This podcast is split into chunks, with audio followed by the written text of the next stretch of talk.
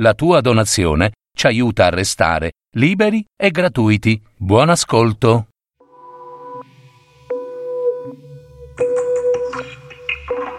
Storia di una guerra. Nascita e sorte della città di Troia. Drammaturgia e messa in voce di Gaetano Marino. Musiche dei TAC Simon Balestrazzi.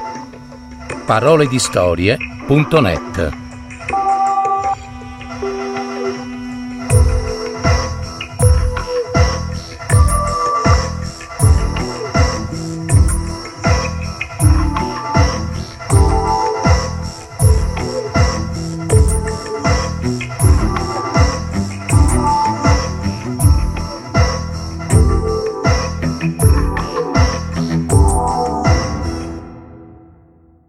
Capitolo V Tra le tante storie accadute durante il viaggio in mare dell'armata greca verso la città di Troia, vi fu quella del grande arciere Filottete. Egli era figlio di Peante, re di Melibea, città della Tessaglia. La storia di Filottete è legata in principio alla morte di Eracle, di cui egli fu suo allievo prediletto nel tiro con l'arco. Una morte orribile fu quella di Eracle. Egli stesso volle erigere il grande rogo per il proprio funerale, affidando al suo allievo Filottete il compito di appiccare il fuoco alla pira quale ricompensa Eracle, prima di morire, donò a Filottete il proprio arco e le proprie frecce avvelenate, che erano state intinte nel sangue del mostro Idra. Ma torniamo a quel viaggio in cui Filottete navigava verso la città di Troia. Il destino volle però che egli non partecipasse alla guerra, perché durante uno scalo nell'isola di Tenedo, egli fu morso al piede da una vipera durante un sacrificio offerto in favore degli dei. La ferita si infettò quasi subito ed emanò un odore insopportabile di putrefazione. Odisseo non fece molta fatica a convincere gli altri capi ad abbandonare lo sfortunato Filottete quando furono di passaggio presso l'isola di Lemno, in quanto la ferita poteva essere contagiosa. E così Filottete, per ordine del comandante supremo Agamennone, fu abbandonato su quell'isola deserta, dove riuscì comunque a sopravvivere per dieci anni, uccidendo uccelli e altri animali con le frecce d'Eracle. E ora veniamo alla guerra di Troia. C'era una volta, in una città dell'Asia, un re che si chiamava Ezione. Egli era amico di Priamo, re di Troia, quando i greci fecero guerra a Priamo, Ezione accorse con il suo piccolo esercito in suo aiuto. I greci combatterono contro Ezione e vinsero. Uccisero il re, sterminarono i figli maschi eredi al trono, saccheggiarono i tesori, rapirono le donne e le fanciulle, riducendole in schiavitù e si divisero ricchezze e beni. Ai re e ai generali spettarono le schiave più belle. Achille ebbe una fanciulla che si chiamava Briseide, molto molto bella. Anche il re Agamennone ebbe una schiava straordinaria e stupenda, che si chiamava Criseide, ed era figlia di Criso, un sacerdote del dio Apollo. Il re Agamennone e l'eroe Achille furono molto contenti di avere delle schiave così belle, le accolsero gentilmente e dopo averle condotte sulle navi si diressero verso l'accampamento greco. Ma Crise, il padre di Criseide, si disperò dopo aver saputo del rapimento della propria figliuola e decise di convincere il re Agamennone affinché potesse restituirgli la sua Criseide in cambio di tutti i suoi beni preziosi. Criso si mise in viaggio e si recò presso le navi dei nemici. Quando vi giunse, chiese di parlare con il re Agamennone. Condotto presso la tenda del generale supremo, Criso disse Agamennone, re di Micene e generale supremo degli Achei, ti supplico, rendimi mia figlia Criseide, o con me un grande riscatto. Ecco, questi sono i miei tesori. Ebbene, io ti chiedo in cambio di poter riavere mia figlia Criseide, che tu hai fatto schiava. Ricorda, re Agamennone, io sono sacerdote di Febo Apollo, dio del sole, e Apollo sarà buono con voi, se voi sarete buoni con me. Tutti i greci gridarono Crise ha ragione, dobbiamo rendergli subito la sua figliuola. Ma il re Agamennone si alzò infuriato e urlò Vattene, o Crise, e non venire mai più alla mia presenza. Sappi che io non ti renderò Criseide, la porterò con me a Micene, nel mio palazzo, e finché sarà vecchia, tua figlia lavorerà per me e mi servirà come una schiava. Ma tu vattene ora e non dire più nemmeno una parola, se vuoi tornartene sano e salvo. I tuoi beni resteranno qui come mio bottino. Così disse Agamennone, e Crise obbedì. Andò lontano, dirigendosi verso la spiaggia, e quando fu solo, in silenzio, osservò la riva del mare e in silenzio implorò il dio Apollo. Febo Apollo, dio del sole, hai visto quale insulto io, tuo sacro sacerdote, ho ricevuto dal re Agamennone.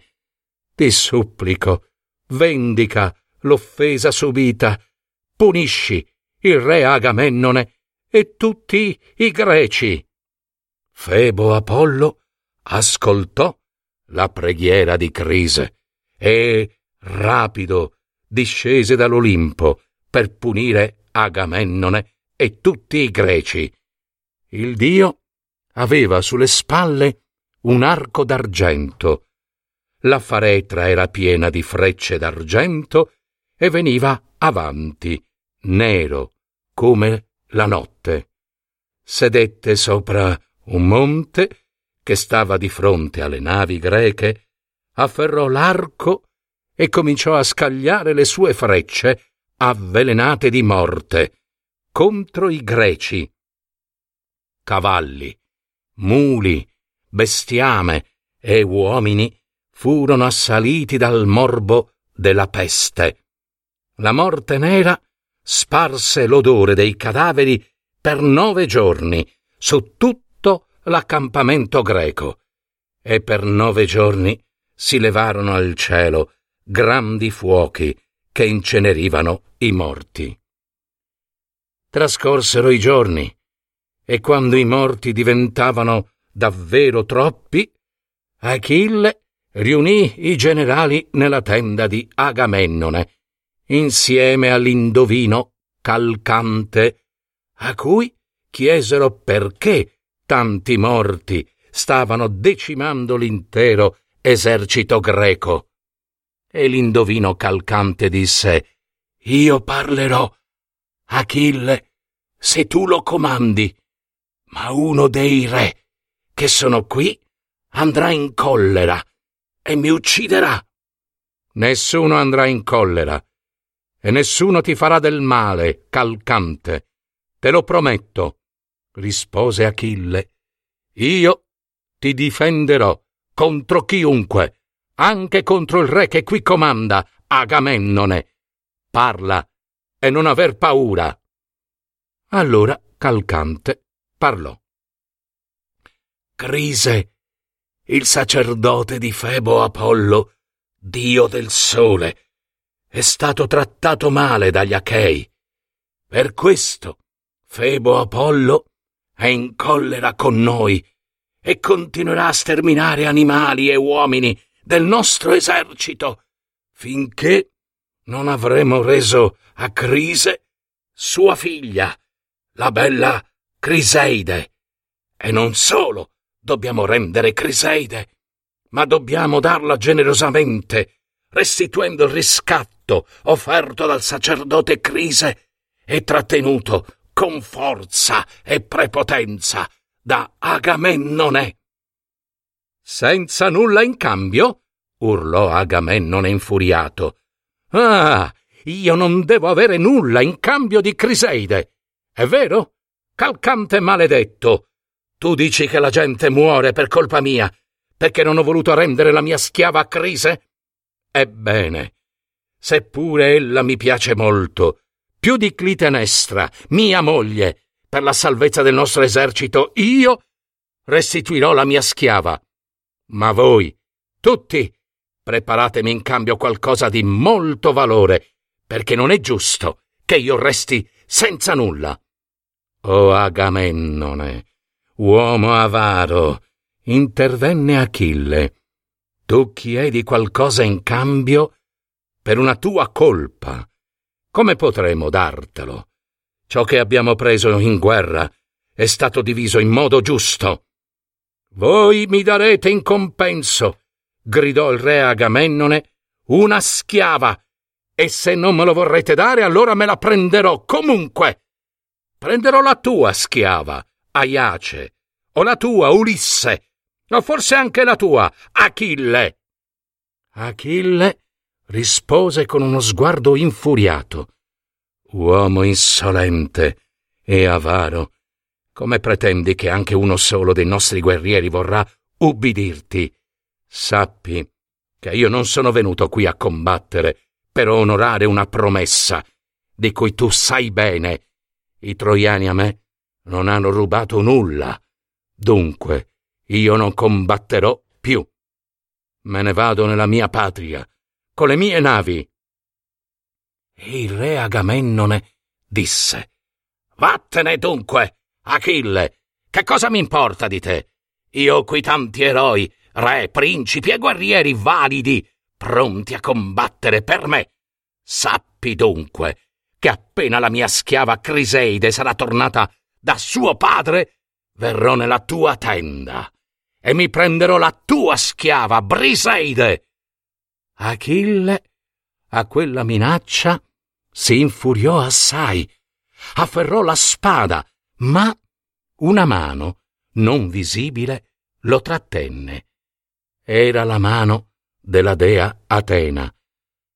Riponi la tua spada, mio protetto Achille, sussurrò Atena al suo orecchio. Se ferirai Agamennone, passerai dalla parte del torto, riponi la tua spada. Achille rimase per un momento immobile, quindi rinfoderò la spada e lasciò l'assemblea. Il giorno dopo Agamennone mandò due araldi a prendere Briseide. I due ambasciatori si recarono nella tenda di Achille e non parlarono perché erano consapevoli dell'ingiustizia recata da Agamennone contro l'eroe degli eroi, Achille, ma Achille, quando li vide, li chiamò dentro. Venite, Araldi, non è colpa vostra se dovete fare una cattiva azione. Tu, Patroclo, amico mio, va a cercare Briseide e consegnala agli Araldi. e Patroclo diede agli araldi Briseide, che pianse, addolorata. Anche Achille pianse e non tornò a combattere.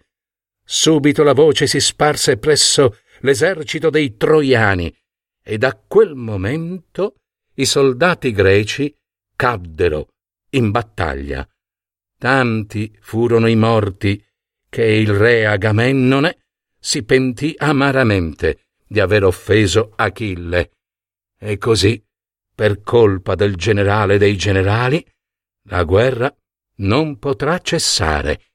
E quasi dieci anni erano passati da quando l'esercito greco era partito per la conquista della città di Troia.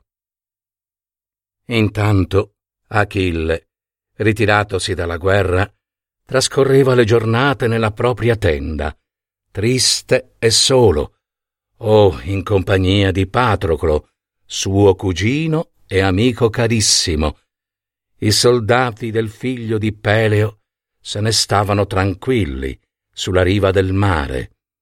Nessuno pensava più a combattere, ma gli altri guerrieri dell'esercito greco si preparavano per la battaglia. I due eserciti, troiani e greci, furono schierati, uno di fronte all'altro, pronti alla battaglia. D'improvviso un guerriero si fece avanti dalle file dei troiani. Era un giovane, di bell'aspetto, indossava sulle spalle una pelle di leopardo teneva la spada al fianco e nelle mani brandiva una lancia. Avanti, o oh greci! Venite a combattere, se ancora è rimasto in voi un po' di coraggio. Io sono il principe Paride, figlio di Priamo, re. Io vi ho rubato Elena. Venite a punirmi se potete. Così gridava il rapitore di Elena, sfidando i nemici. D'improvviso, dai ranghi dell'esercito greco, rapido come una belva infuriata, venne fuori Menelao, marito di Elena. Il re di Sparta si precipitò verso Paride. Eccola! Finalmente aveva trovato la sua preda. E quando Paride se lo vide venire incontro, maestoso, con lo sguardo impregnato d'odio e furore, fu preso dal terrore, divenne pallido e scappò. Cercò rifugio tra i soldati troiani, come una pecora che abbia visto il lupo affamato, pronto ad azzannare la sua preda. Lo vide Ettore, suo fratello maggiore, e gli corse incontro. Miserabile Paride, figlio e fratello del disonore, tu scappi come un coniglio. I nostri nemici ora ridono di te, perché hanno visto quanto sei vigliacco. Sai solo rubare la donna ad altri, insulti e minacci, ma scappi davanti a un vero guerriero. Tu non sei degno di rispetto. Alle parole del fratello, Paride abbassò lo sguardo per la vergogna e disse Ettore, fratello, fu la dea Afrodite a darmi Elena. Ebbene, io non fuggo più e sono pronto a misurarmi anche subito con Menelao. Siano i due eserciti, uno di fronte all'altro, piantino i loro scudi a terra. Nel mezzo dei due schieramenti ci affronteremo in duello io e Menelao. Colui che vincerà avrà diritto ad Elena e alle sue ricchezze, e la guerra sarà finita. Così disse il principe Paride. Rapido il principe Ettore corse alla testa dei soldati troiani, prese la sua lancia e la levò in alto a quel gesto il re Agamennone gridò Fermatevi, soldati! Ettore figlio di Priamo ha qualcosa da dire. Greci e troiani! gridò Ettore. io vi faccio una proposta. Chi mi manda è Paride, mio fratello. Egli si dichiara pronto a combattere col re di Sparta. Un duello solo tra loro due, e il vincitore avrà Elena con le sue ricchezze. Terminato il duello, cesseremo la guerra, e troiani e greci torneranno ad essere in pace. Accettate? I due eserciti ascoltarono in silenzio le parole di Ettore e subito Menelao parlò. Accetto. Paride o io moriremo nel duello e l'altro avrà Elena. Nessuno adoperi più le armi. Giuriamo e nessuno manchi al giuramento. Così disse Menelao, e nei due eserciti si sentì un urlo di gioia, perché la guerra sarebbe presto finita dunque. Il re Agamennone e il vecchio Priamo, re di Troia, sacrificarono gli agnelli e pronunciarono il giuramento dopo aver versato nei calici il vino. Zeus glorioso e tutti gli dei immortali, ascoltateci. Sia il duello fra Paride e Menelao a decidere le sorti della guerra. Nessuno, fuorché Paride e Menelao, tocchi più la lancia, né la spada, e il vincitore prenda per sé Elena e le sue ricchezze. Nessuno manchi al giuramento, altrimenti sia versato a terra il proprio cervello, come questo vino. Il re Agamennone e il vecchio re Priamo gettarono per terra la tazza d'oro e il vino si sparse, rosso come sangue. Centomila soldati levarono allora in alto le mani e centomila voci ripeterono il giuramento solenne.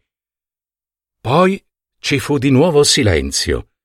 I due eserciti schierati piantarono gli scudi a terra e rimasero in attesa del duello.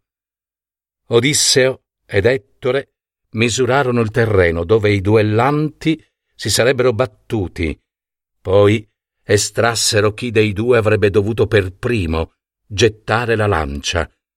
Toccò a Paride gettare la lancia contro lo scudo di Menelao. Lo scudo si ruppe trapassò la corazza, stracciò la veste, ma il re di Sparta non subì alcuna ferita. Rapido, Menelao assalì Paride con la spada, lo batté sull'elmo, ma l'elmo rimase intatto, mentre la spada si spezzò. Fu allora che Menelao afferrò l'elmo di Priamo e lo trascinò a sé, per strangolarlo con le cinghie. Paride sentì la cinghia dell'elmo stringersi al collo. Non aveva più scampo. Ma la dea Afrodite ruppe la cinghia di cuoio, prese in braccio Paride e in una nuvola di fumo portò via il suo protetto. Menelao voltò gli occhi inferociti d'intorno cercava lo sfidante, ma non lo vide più. Agamennone esultò. Paride è fuggito e Menelao ha vinto. Rendetegli Elena e le sue ricchezze. I greci esultarono e i troiani restarono muti, ma uno di loro, che aveva nome Pandoro, scagliò a tradimento contro Menelao una freccia e lo ferì seriamente ad una gamba. Il giuramento era stato disonorato. Gli Achei allora, indignati, assalirono i troiani e la guerra ricominciò con i suoi morti. Tra i tanti, Pandoro fu ucciso da Diomede, re di Argo.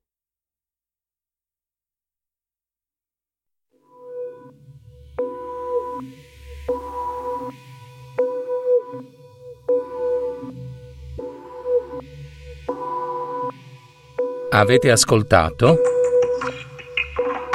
Storia di una guerra. Nascita e sorte della città di Troia. Drammaturgia e messa in voce di Gaetano Marino. Musiche dei TAC Simon Balestrazzi. Parole di storie.net